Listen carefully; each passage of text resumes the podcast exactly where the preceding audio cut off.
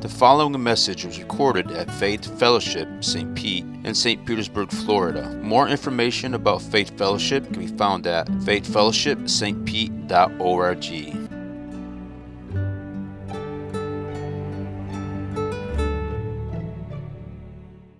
Let us become more aware of your presence. If you just remain standing with me for just a moment, um, man, that is, that is the key. Um, God is present. He is present. He is good. He is faithful. He's, he's holy, holy, holy. And us awareness of his presence is what. Uh, do, do we tend to act a little different when we're at church than maybe when we're at home? Or maybe in other places? Um, maybe because that's a sense of awareness or other things, but just, but just making, making God's presence something that is, you know, uh, there's a little book that I love and we talk about often is, you know, little, little monk wrote, you know, Brother Lawrence, practicing the presence of God. And that just reminds me in this moment that we just need to be uh, fully aware of his presence because in his presence is what is where life is, is where, is where, where we're conformed to his image and aware of the glory and the wonder of who he is. Uh, stand, let's pray. Let's pray together. Father, thank you for your word.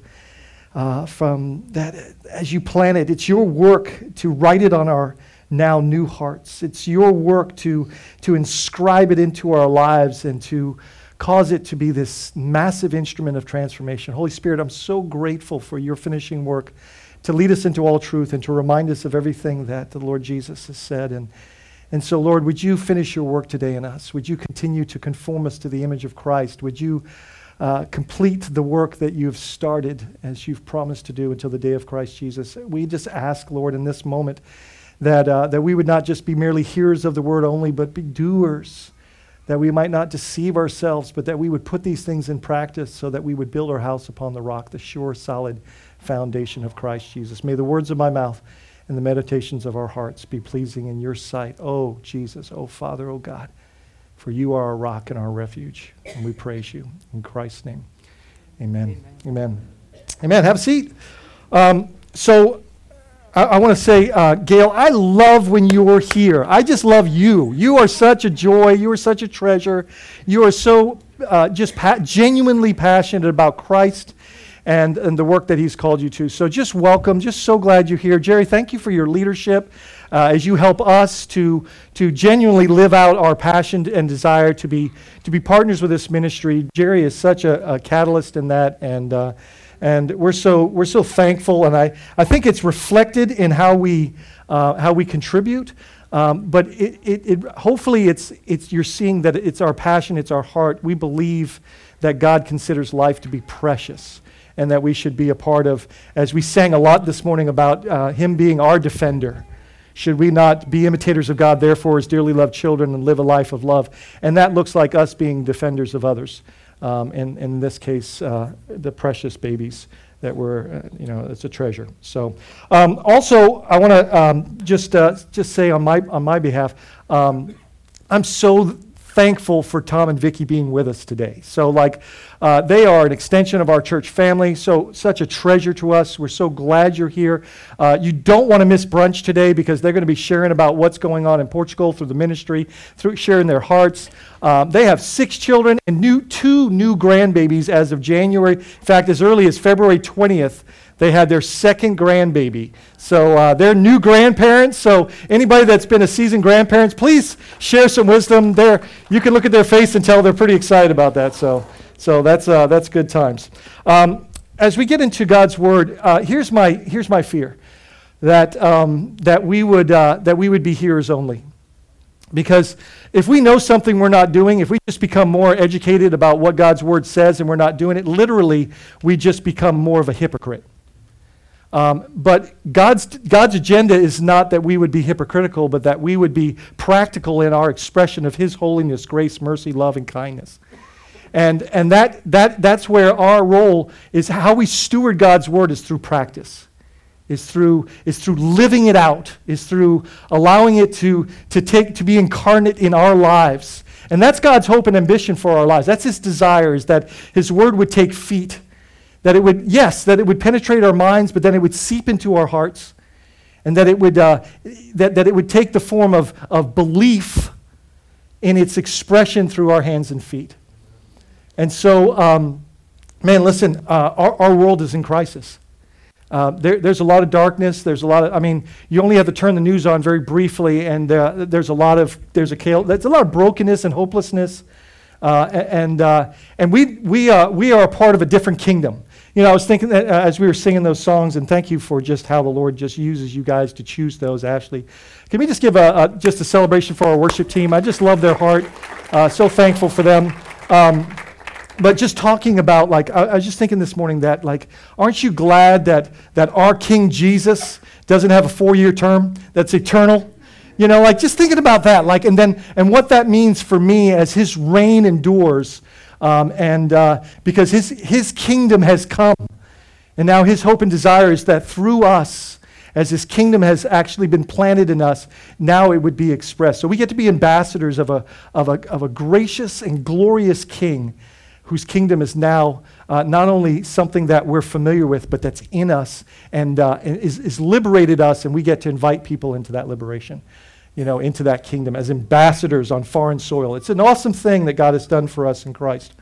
So today, um, I really feel like so. My, my aim uh, initially, as we uh, as Trevor and I pray and lay out the the the, uh, the, the sermon series over the years, um, it, you know, the aim today was to to look at the the golden rule and uh, broad is the road that leads to destruction, and narrow is the road that leads to eternal. I like to look at those two, and man, I can't. I gotta. I'm camping out on the golden rule because, like, this is one verse. Roman. And this is sorry. This is Matthew chapter seven. As we continue in the Sermon on the Mount, uh, and just simply verse 12. And uh, I promise not to take more than two hours today getting this done, um, but you know that I'd like to do that though.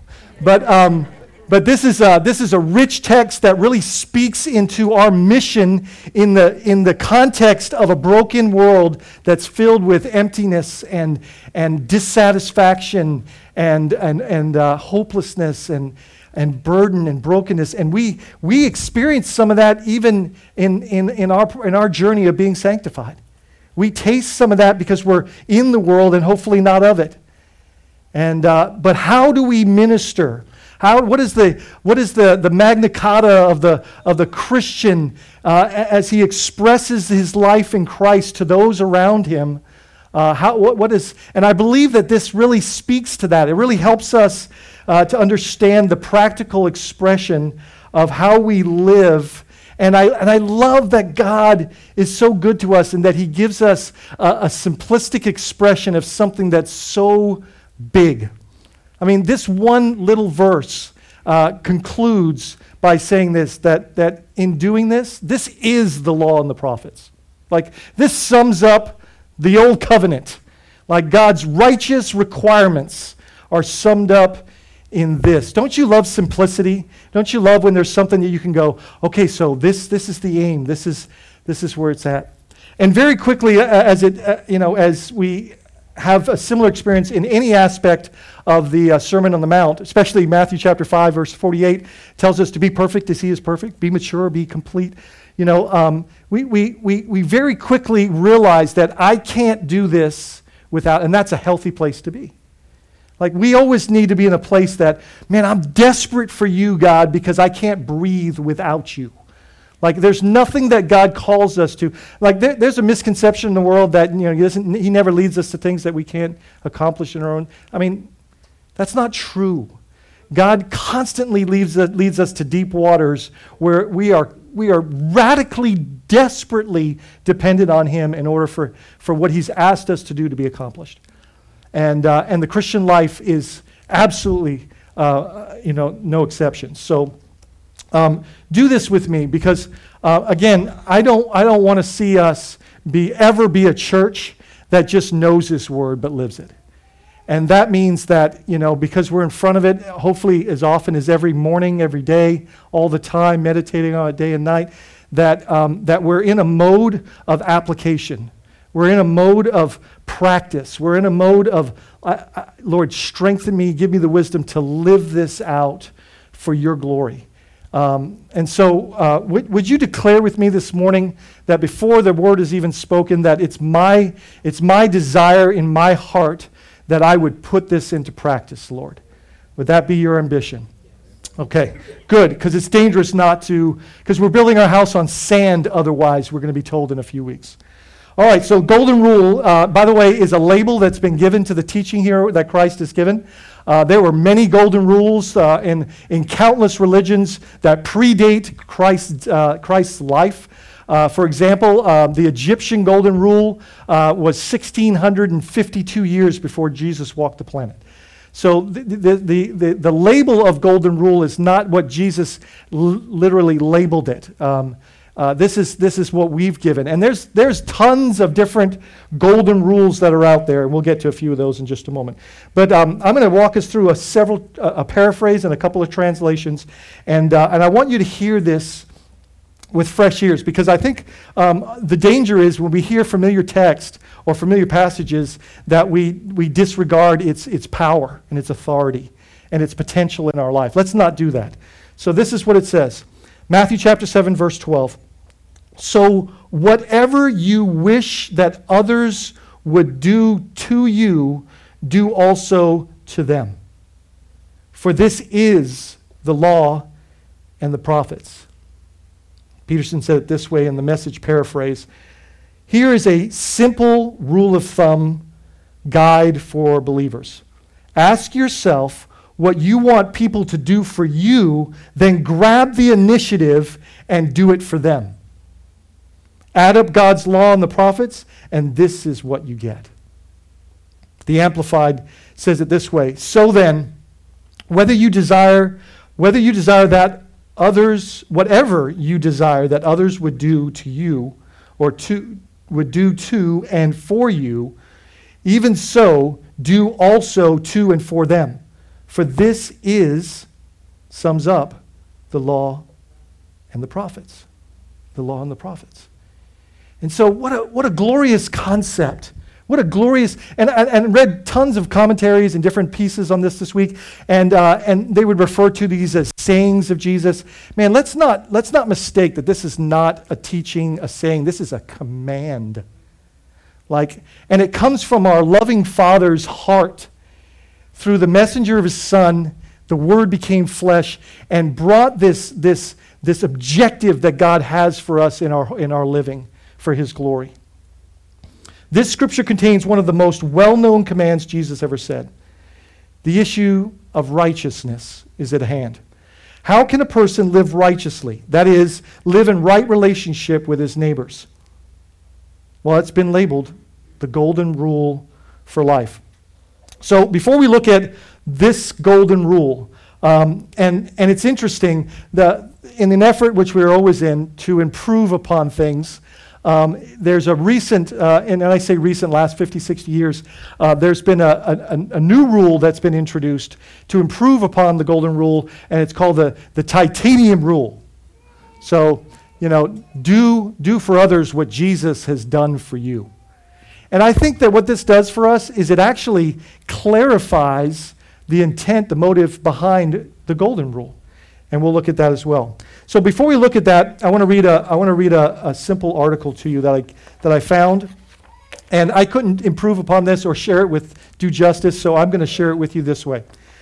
Um, the simple teaching even had influence and power over a Roman emperor. Severus was his name. History teaches us that he greatly admired this rule and had it written on the walls of his closet. Some traditions say that he literally had it written in gold. Um, he quoted it when he was giving judgments. He honored Christ and favored Christians for the sake of it. So, not only was the Golden Rule taught by Christianity, its principles has been found in just about every corrupt religion, and I have a few examples. Islam. No one of you is a believer until he desires for his brother that which he desires for himself. Uh, Taoism says this, and this is a collection of Chinese philosophies and traditions, and it says this Regard your neighbor's gain as your own gain, and your neighbor's loss as your own loss. Judaism says, says this What is hateful to you, do not Do not to your fellow man. This is the entire law, and all the rest is, co- is, uh, is commentary. Buddhism. Um, hurt not others in ways that you yourself would find hurtful.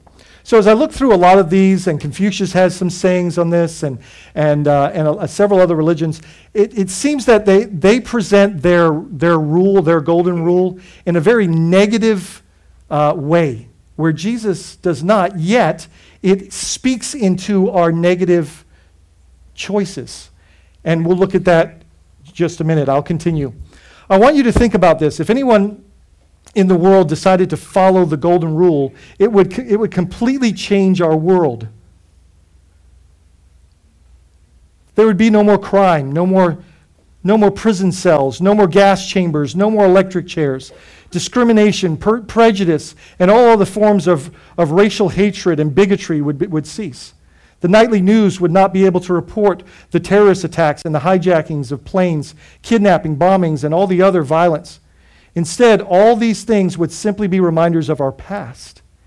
And we would see how we have, or he has, it should say, overcome our weaknesses or wickedness by following the Golden Rule. The Golden Rule is a great summary, summary of how we should treat our fellow man. Not I want to take a closer look, but I want to sh- basically goes on to share that he has uh, several of the rules that are out there that are practiced within our culture, but maybe we don't know their terminology or nomenclature. So there, there are several rules. There's the iron rule. Uh, Hitler subscribed to this rule, and it says this This rule is based on the brutal and satanic principle of might makes it right. Cain was the first to practice this iron rule when he stained his hands with the innocent blood of his brother Abel. Every murder from then until now and every war that has ever been fought have been a direct result of the iron rule principle. Adolf Hitler uh, loved this philosophy. He attempted to build a superior human race and he wanted to weed out those who he considered to be weak. So he enforced the iron rule and stated and started murdering all those who did not fit his concept. The iron rule also states what is yours is mine if I can take it by force. The Old Testament, we see this with King Ahab, with David, even, in two prime examples of the iron rule. Ahab wanted Naboth's vineyard, right? And uh, his wife said, You're the king. Go and take it by force. And he did. David took another man's wife in much the same way. We see that in, Sam- in 2 Samuel 11.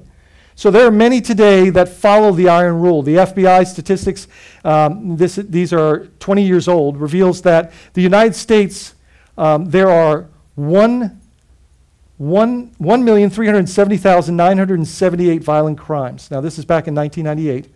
And of that number, 12,000 are murders, 50, 65,574 rapes, and then 318 robberies. I mean, we know these things, assaults, and it goes on and on and on. It is horrifying to realize that there are people in our society that, uh, who had just as soon take your life as shake your hand because they have the iron rule mentality. A person does not have to be a thief or a murderer to have this mentality, by the way. In 1 John 3:15 it says whoever hates his brother is a murderer. And you know that no murderers uh, has eternal life abiding in him. Then there's the brass rule. The brass rule reads this way The brass rule is, is, is the get even philosophy. It says, Do unto others as they do unto you. I will treat you as you treat me, good for good, evil for evil. This idea is both defended and practiced by many in the world, as well as some in the church, unfortunately. And then there's the silver rule. The silver rule is the rule of Confucius, which says, Do nothing until others unto others that you would not have them do unto you. Um, there was a, a, Jewish philosopher, in fact, he was a, he was a rabbi. His name was Hillel. Uh, he was a great rabbi in uh, Jesus' contemporary time, and he, says, he said this It was reported that he had to have taught the same concept that this is a negative rule that requires no good act, no good acts to mankind. Uh, the law forbids a person from murdering his neighbor, but it does not require them to help their neighbor. There are many who have called themselves Christians that follow the silver rule. They stay out of mischief, but they don't do any good. Some are like the rich young ruler in, in Matthew 19. They do not murder, they don't commit adultery, steal, bear, bear false witness, but on the other hand, they do not do any good acts to help others. And I think we get the idea. In Islam, um, their, their golden rule, um, as I, I, shared earlier, again, as, as many of the other philosophies or, or ancient religions, it has a negative connotation. It's just, you know, if don't do bad to others, so they won't do bad to, to, to, to you. And, uh, and Jesus speaks to this from a different perspective. And, uh, and I want to dive into that. That's the nature of our time together today. So, um, the golden rule there's, there's a lot of golden rules out there for, uh, for a litany of things for economics, for parenting, for coaching, for communication. And I thought a couple, a couple of them I want to share with you. The golden rule for parenting always be the person you want your child to be. The golden rule for coaching communication. Uh, all great communication happens firsthand with honesty and in the context of relationships. And then finally, I think we've all heard this one the golden rule of economics.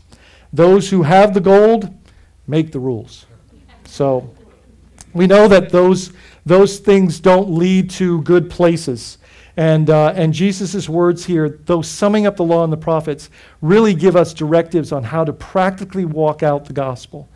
And so again, I read So whatever you wish that others would do to you, do also to them for this is the law and the prophets. So, the golden rule, it's probably the most well known command that Jesus has ever said. It is the summit of ethics, behavior, righteousness, and godliness. It is the very practical statement of God's very own love. That is, and don't miss this, God has done to us just as He wants us to do to Him and to others. God has treated us as He wants us to treat Him and others. He pursued us passionately because we might ask the question well, how does that, pra- does that practically look from, from God's perspective to us and then ours to others? He pursued us passionately, He loved us unconditionally, and He gave Himself to us sacrificially. And so this, this really informs. Like, I love that Jesus never did anything that he didn't model for us. When he asked us to, to, to love our enemies and pray for those that persecute us, he literally did that on the cross. And we see him modeling throughout his ministry all these teachings so that we have, we, we have no excuse to ever say, well, what does that look like? Well, it looks like Jesus. And, uh, and so he pursued us passionately. Jesus sought us. He first chose us. He first loved us. You know, in Hebrews it says, For the joy set before him, he endured the cross, scorning its shame, and now sits down uh, at the right hand of the Father. But what that says to me is that Jesus' goal was not the cross or even the empty tomb. All of that facilitated the reconciling work of the Father that has been administered to our lives. And so when Jesus was in this, this, this mode of, of fulfilling God's plan and purpose and, and loving humanity into, into their rescue and salvation, he did it with, the, with, the, with this in mind. The joy set before him was that one day a few will be reconciled to me and to my daddy. And, uh, and, and we, will, we will know, we will have this intimate relationship. So, why I say that is this I, I believe in fulfilling the golden rule. I believe that there's a holy objective that's been established by Christ. That we too can have the objective that as we live out love, not for selfish intent or purposes, that we can have the not, not the reciprocating mentality that if I do this for them, then you know I have a I have a list here that they would do these things for me. Uh, that there's there's expectations based in in, in worldly precedents or, or paradigms, but that, that we can, I believe we can have this, this hope that, that as we love, as we want to be loved, as we give to the extent that we have been given and would want to be given to, as we respond to others the way that we want them to respond to us, we could have this, this hope that for the joy of intimate, life giving like really what the church is meant to be in these intimate, uh, f- intimate relationships that he wants for us. Loved us unconditionally. These are the models, these are the example that's been Christ, that, that Christ set for us. So as we as we seek to do for others what we would want done for ourselves, man, the, the, the backdrop of all of that is God pursued us in Christ. God sought us when we were completely rebellious towards Him. That God loved us with an unconditional love. And, uh, and this is, this is the, this, I mean, because how many of us would say, man, I wish, especially when in the midst of adverse circumstances, and it seems to manifest itself most, most often in the intimate relationships like marriage. That, you know, sometimes I believe that we go into marriage and even into friendship with the expectation of, boy, I hope they'll do these things for me. Man, I hope that this, this, uh, this relationship will manifest itself in these ways. And, and this, this, this command challenges us to a selfless, to a Christ like approach to every relationship that we would do for others what we would wish they did for us. And again, isn't it an awesome thing that this is exactly what God did to us? Because we see it, whether in the Old Covenant or the New Covenant, that God's desire is that we would love Him with a whole heart. We'd love Him with all of our heart, mind, strength, and soul, that He, we, he would get our full affection, our attention, and love. And that's exactly what He did for us. He demonstrated His own love for us in this, and while we were yet sinners, Christ willingly died for us. And He gave Himself to us sacrificially, because that's what love does. Love gives. For God so loved the world that He, that he gave. And surely that was sacrificially. So, my question of several questions this morning, but the first one is this What does it look like to love Him the way He loved us? What does it look like for us to love Him the way He loved us? Uh, I, I, really believe that if we look at this holistically to the, to the, to the full narrative of the Scriptures, we kind of come to the place that we understand that we have to first love Him in order to be an agent of love. We must be first indwelled with His Spirit, have the reference for, for His gospel before we have any sort of definition for what it looks like for us to love those that are in our lives. And, and guys, what, is it, what does it look like? Like, I, I think about marriage. Man, what a what would a marriage look like if this was the mantra of the marriage? Because we know in the context of marriage, I often say marriage is a mirror because it shows us some of the darkest places and tendencies of our lives.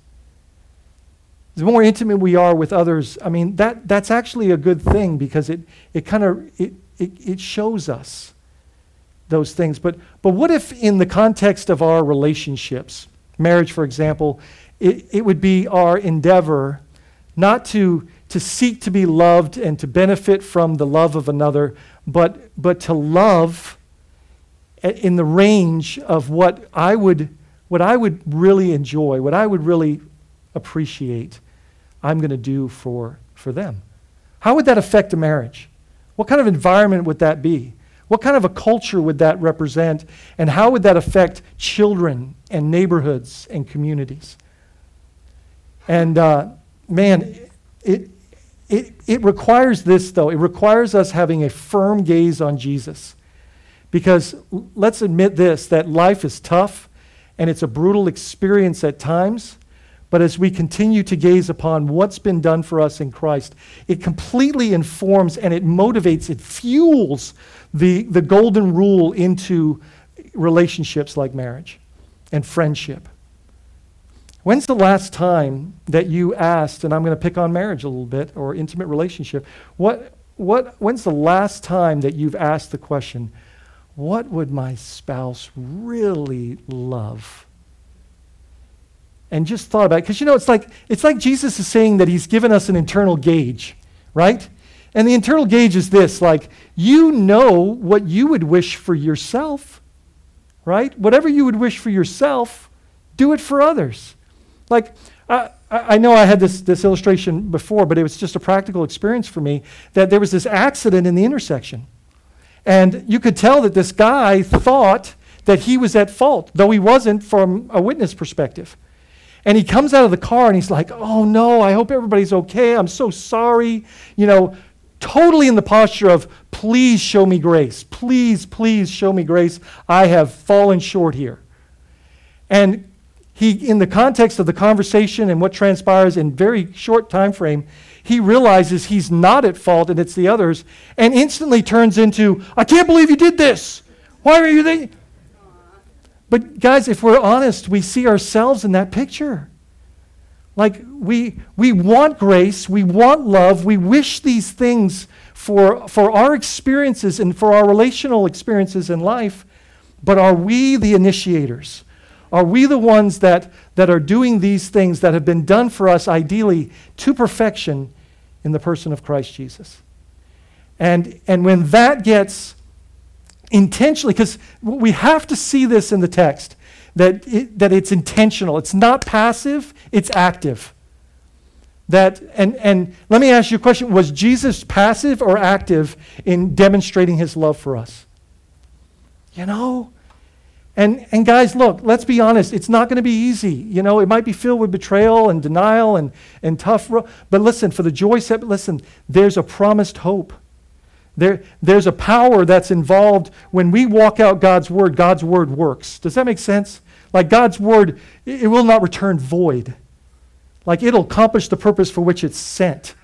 And so when we endeavor to practice God's word out of just sheer submission as the bride of Christ, as, as Christ's helper, seeking to just honor God in, in radical obedience. Man, God, these, these principles that are commands from the lips of God Himself become powerful sword like instruments in the spiritual realm that literally cut into hearts and lives and transform people as we continue to live these things out. Does that make sense? I mean, do you really want your marriage to thrive? Do you want it to be a gospel message to the world? Do you want your relationships to model and look like those that Jesus shared with intimate relationships with his disciples? Man, the way that is manifested or lived out is, man, we gotta we, we gotta we gotta take the initiative, and we've got to you know, and this is a command, so we're going to be given the Spirit's help to, to see this lived out. The wisdom will come. In, but, but, but our posture must be in an active mode. God, I just want to obey your commandments. Do you know what Jesus says in John? I mean, this is all through the final discourse in the, in the Gospel of John, but John 14, 21, he literally says this, and he says it through John 15 and on into 16, 17. But he basically says, Look, if, if you obey my commandments, that's how you tell me that you love me right? Like that's how you that's how you even demonstrate your fellowship. But but then he goes on in verse 21 and says a very unique thing. He says, "And I will reveal myself to you through your obedience." You know, a practical like uh, to see that fleshed out in the, in the, in the narrative of, of Christ's ministry, Jesus sent Peter into deep water, Luke chapter 5, right? He went in the boat with him. And, the, and, and, and we see in verse 6, he says, But because you said so, verse 5, we, we will, we will go. And he says, when they had done so, and their boats are filled, right? And to overflowing. In fact, their partners' boats as well. But, but what, what happens in that moment is Peter sees Jesus for who he is, and he's humbled in that moment to say, I'm a sinful man. Go away from me, Lord. See, what, what, what manifest, what, what, what, kind, what happened there is, is, is Peter obeyed Jesus' command. The fruit of that was not a boat full of fish, even though you'd think a fisherman would be thrilled about that. The fruit of that was he saw Jesus for who he was. Jesus didn't change, the veil was pulled back. And, and I believe that obedience is a catalyst to seeing the, the power of God manifested not only in our lives, but through it. And so, man, we're called to this. We're commanded to this. We're, we're commissioned and empowered by His Spirit to this to do for others what you would wish they would do for you. And, and then, don't you love this? That, that, that it's, it, it sums up, it says it is the law and the prophets. So it literally, in, in a simplistic approach, it encapsulates all the law, all the teachings, all of that God poured into the nation of Israel. That massive amount of content is, is summarized in, you know, whatever you would wish done to you, do for others. And the only other time we see this is in, is in Matthew uh, 22, uh, 37 through 40. And, and what Jesus says is this He says, Look, love the Lord God with all your heart, mind, strength, and soul. And, and the second is like it love your neighbor as yourself. And if you do this, you fulfill the law and the prophets. I, I want to um, I want to continue here because I want to get to a, a piece that I think is so powerful. The golden rule. What does it reveal? It reveals the heart of God. It reveals the heart of God. And then what it also does as we as we endeavor to be obedient to it is it reveals the heart of God through our lives. Do you see that? Like eh, what we understand when we see the, the, the, the, the ministry of Christ Jesus, which is the completely the will of God being realized to perfection, is we see the heart of God. Love, grace, mercy, sacrifice. God did not dumb down his, his just standard. He remained just and became the justifier. The Lamb of God came for the purpose to take away the sins of the world. So, so the, the rule of uh, the golden rule, and what it does is it, it, it just brings clarity to what God has done for me. And Jesus says, My command is this, John 17, John 15, 17. He says, What? What's my command? Love one another. Well, that can seem somewhat ambiguous, right? That seems very large in, in its scope, and it, it does. It has very unique expression depending on the individual. And I believe the Lord will be faithful through wisdom of the Holy Spirit to guide through those things. But here's the thing we have an overall mission, and that's to love. We're known as disciples by that mark. Like the world will know him by our love. They'll know that, that, that he's the one that we follow by the way that we love. And this is so practical in that expression is, man, you, you know what you wish for. You have a gauge, man, I want to be loved. I want to belong. I want to, when I fail, I want someone to forgive me. When I, when I, when, not if, but when I stumble and fall, I want someone to, to, to reach out a hand, you know, with a, with, a, with, with a heart of grace and mercy, and, and it be His to reconcile me.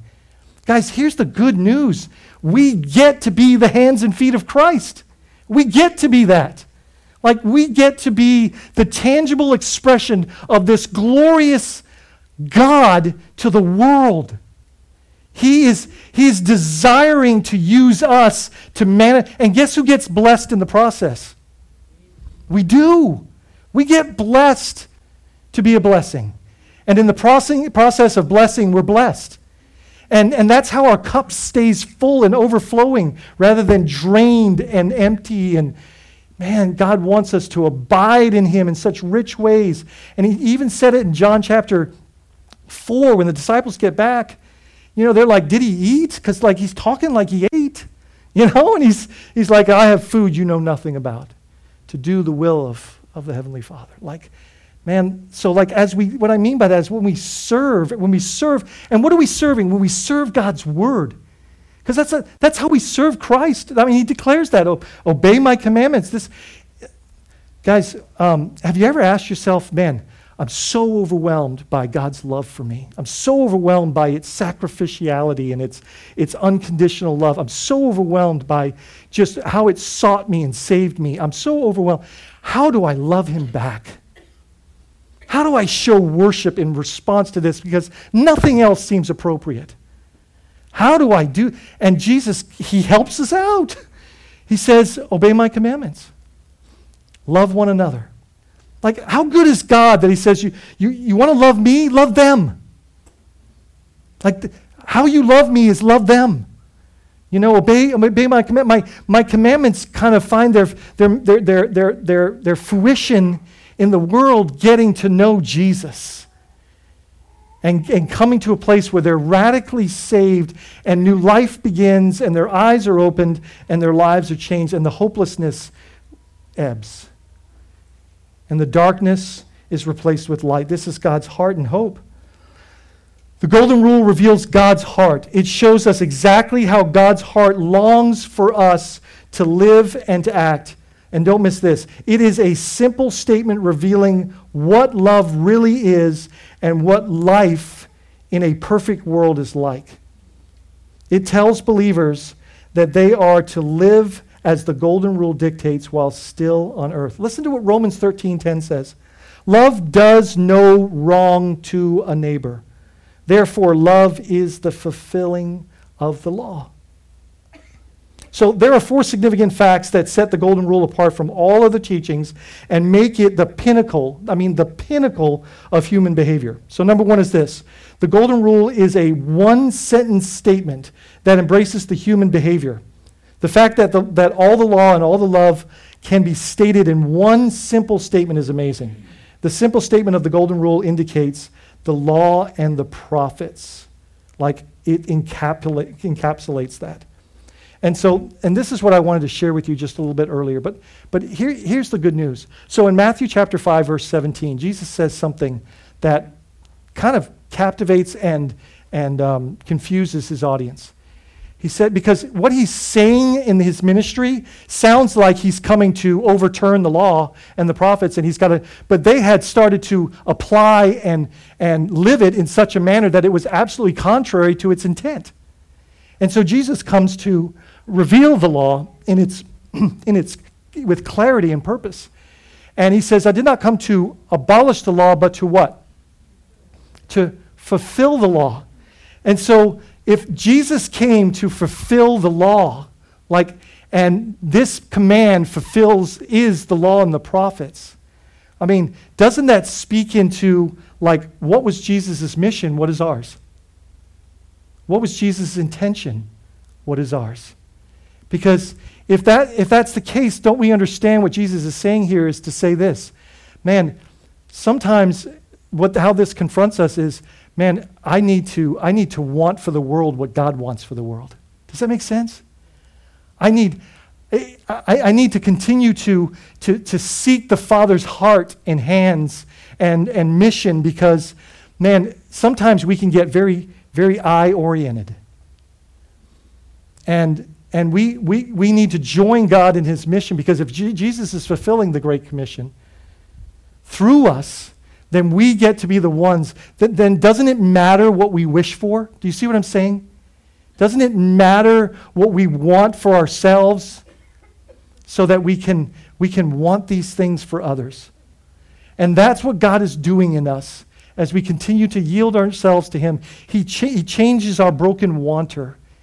And it says, as we delight in the law of the Lord, He gives us what? The Psalms 37 4, the desires of. our, That means he literally gives us his desires. Like he replaces our broken desires with his desires. And now we start to wish the right things, and then that changes how we minister and serve and love others. The Golden Rule demands true law and justice. Note that the wording is, is not negative and passive, yet it tells man how not to behave. It truly remains uh, or restrains man. For example, the Golden Rule teaches a man not to lie, steal, cheat, or injure. And it's the teaching that goes much, much more beyond that.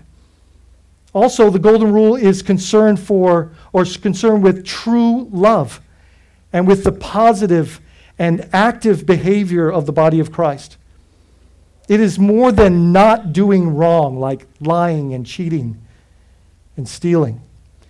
It's more than just do, doing good, helping and caring and giving. It is looking and searching and seeking for ways to do good that you want others to do for you. It is seeking ways to treat others just as you want them to treat you. Man, I, I long for my marriage to have this expression. I long to, to, be, the, to be the catalyst. D- doesn't it stir in you a desire to be this type of a friend, this type of a, of a, of a parent? I mean, it seems like it comes a little bit easier to parents. Uh, there's this innate sacrificial love, maybe? I, I don't know. You know, and, and, and that is, that, that, that's what drives this. I want for you more than I could even want for myself. The Golden Rule teaches the whole law. The whole law is contained in the, in the words. You know, as I, as I mentioned before, we see that in Matthew 22, 39 to 40. And the second is like it you shall love your neighbor as yourself. on these two laws, the first one being love God with all your heart, mind, strength, and soul, depends all the law and the prophets.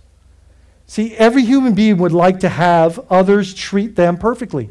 Who, who wouldn't want that? But are we, are we going to be are we going to be self-oriented or are we going to be Christ-oriented? Like are we going to be uh, are we for me or for him? Like these type of these type of commands really kind of challenge our lordship. To love and to care for them uh, to the ultimate degree and to express your love and care. I, I have been privileged in my life to have two amazing women that I can say with sincerity that have, have been this in my life. My mom, without exception, has constantly always been an example of wanting, showing me what could be the pinnacle of what could be shown to her. And my wife. My wife is, is, is the same way as far as her sacrificial love.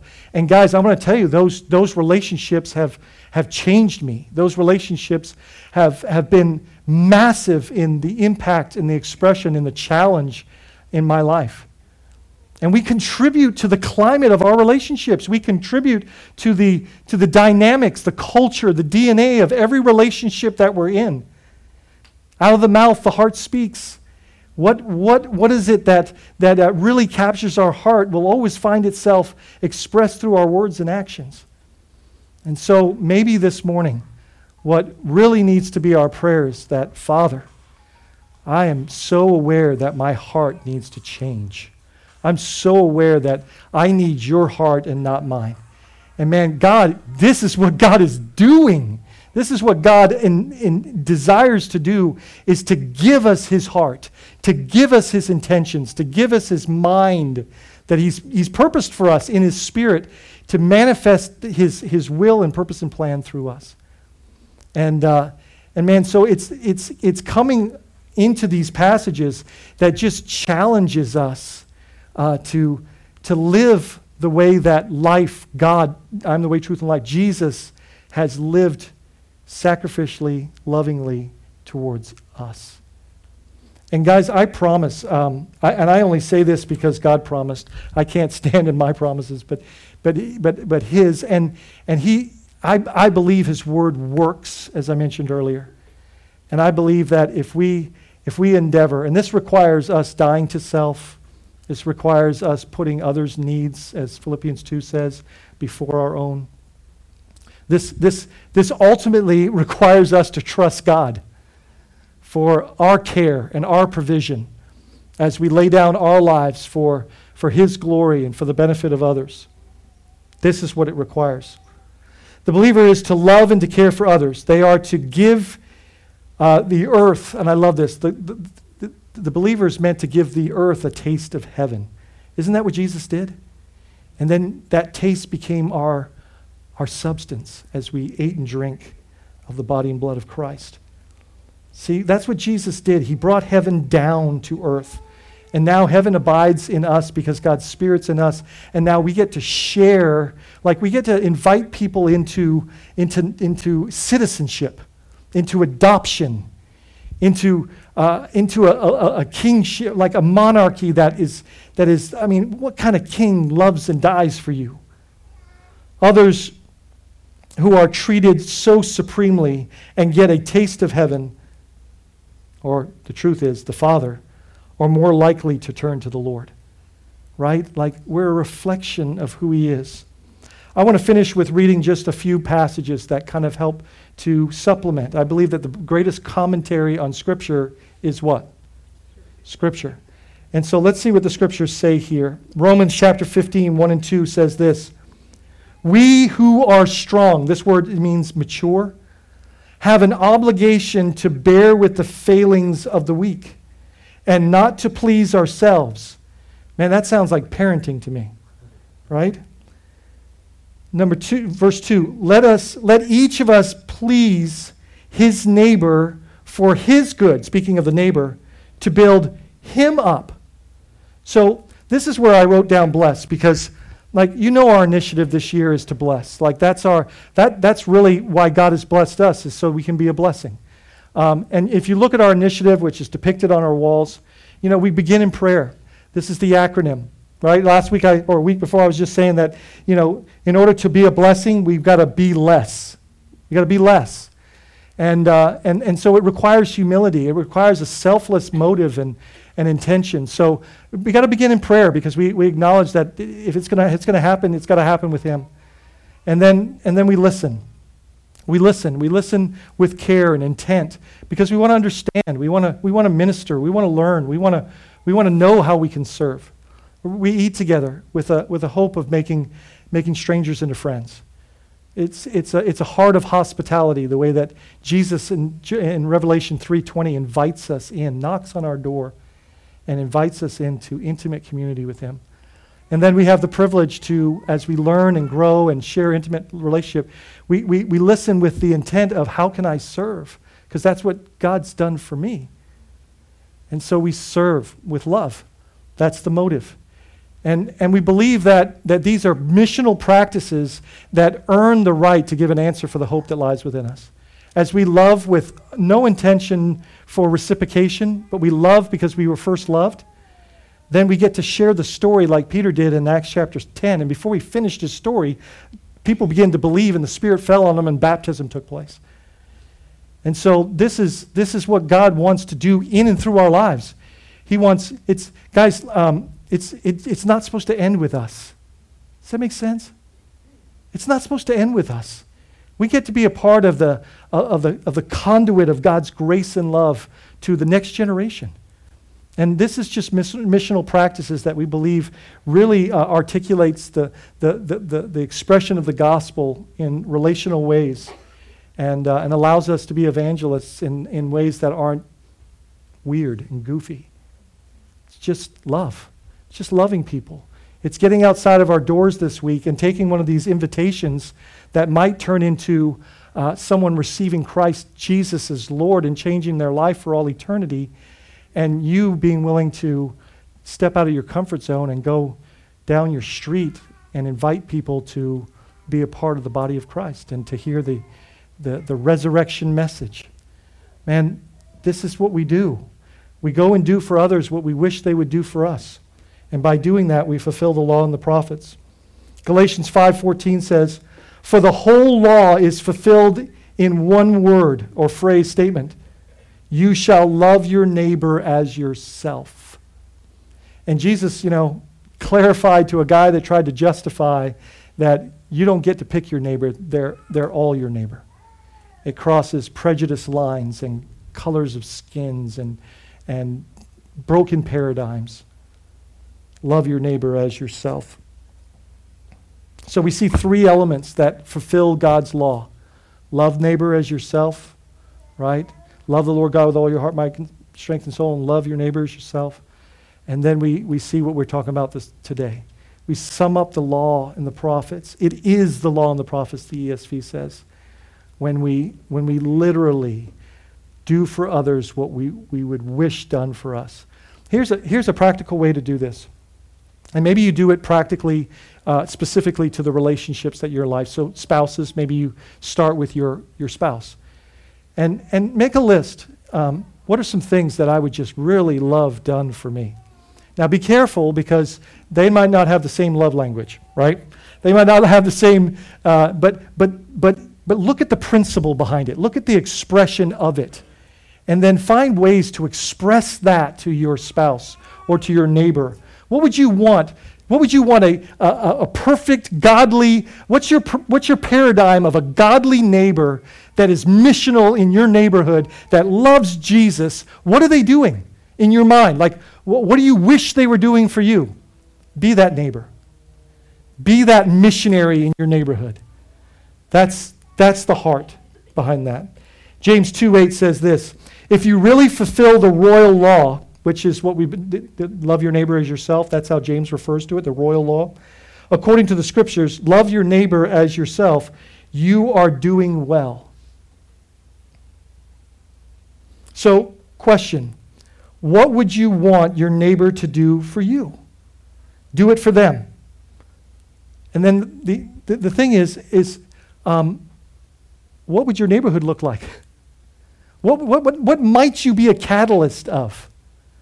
What might God sow and tug and, and, and use? Because I believe that Christianity, yes, is taught, but I think it's, more importantly, I, I think it's caught.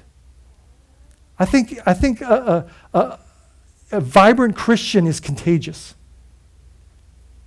And, uh, and then finally, Ecclesiastes 12 13.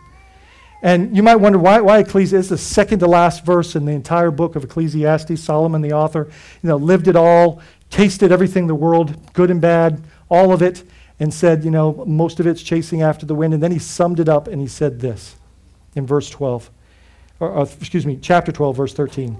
He said, The end of the matter, all has been heard. Fear God, keep his commandments, for this is the whole duty of man. So if, if this, what we're talking about, the golden rule, is the sum, is, is the, the, the law and the prophets, then, then based on what this verse tells us, this is the whole duty of man. You want to know your mission? People say all the time, What's my purpose? You want to know your purpose in life? Love God, love people. How? Do for them what you would want done for you. And probably more importantly, do, do for them what God has done for you. Let's pray. Father, we thank you that um, oh, when you wanted to speak with clarity and intention and when you wanted to give us the, the final say, you sent Jesus. The Word that became flesh and dwelt among us came and articulated to us in word and deed what it looks like to, to love you, to serve you, to worship you, to honor you. Uh, so, Lord, we pray that, um, that this wouldn't be information, but this would be transformational. That this would, this would we would really intentionally look and ask and seek your wisdom in your heart on how we put these things to practice. Because, Father, we believe that you're not looking for us to do it, but just to be ready to do it and just to be submitted to your Spirit.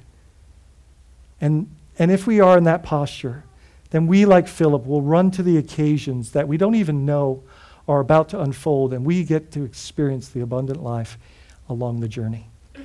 So, Lord, I pray that you would you would change our hearts so that we wish what you wish, so that what we wish for might be the very thing that we do for those around us. Please, Father, help us to apply this piece this week. Let it be practical. Thank you Let it for be listening real. to this message and from Faith Fellowship, St. Pete, and St. Petersburg, Florida. change our More families, information about change Faith Fellowship can be found at Change us, Lord. faithfellowshipstpete.org. Have your way. In Jesus' name.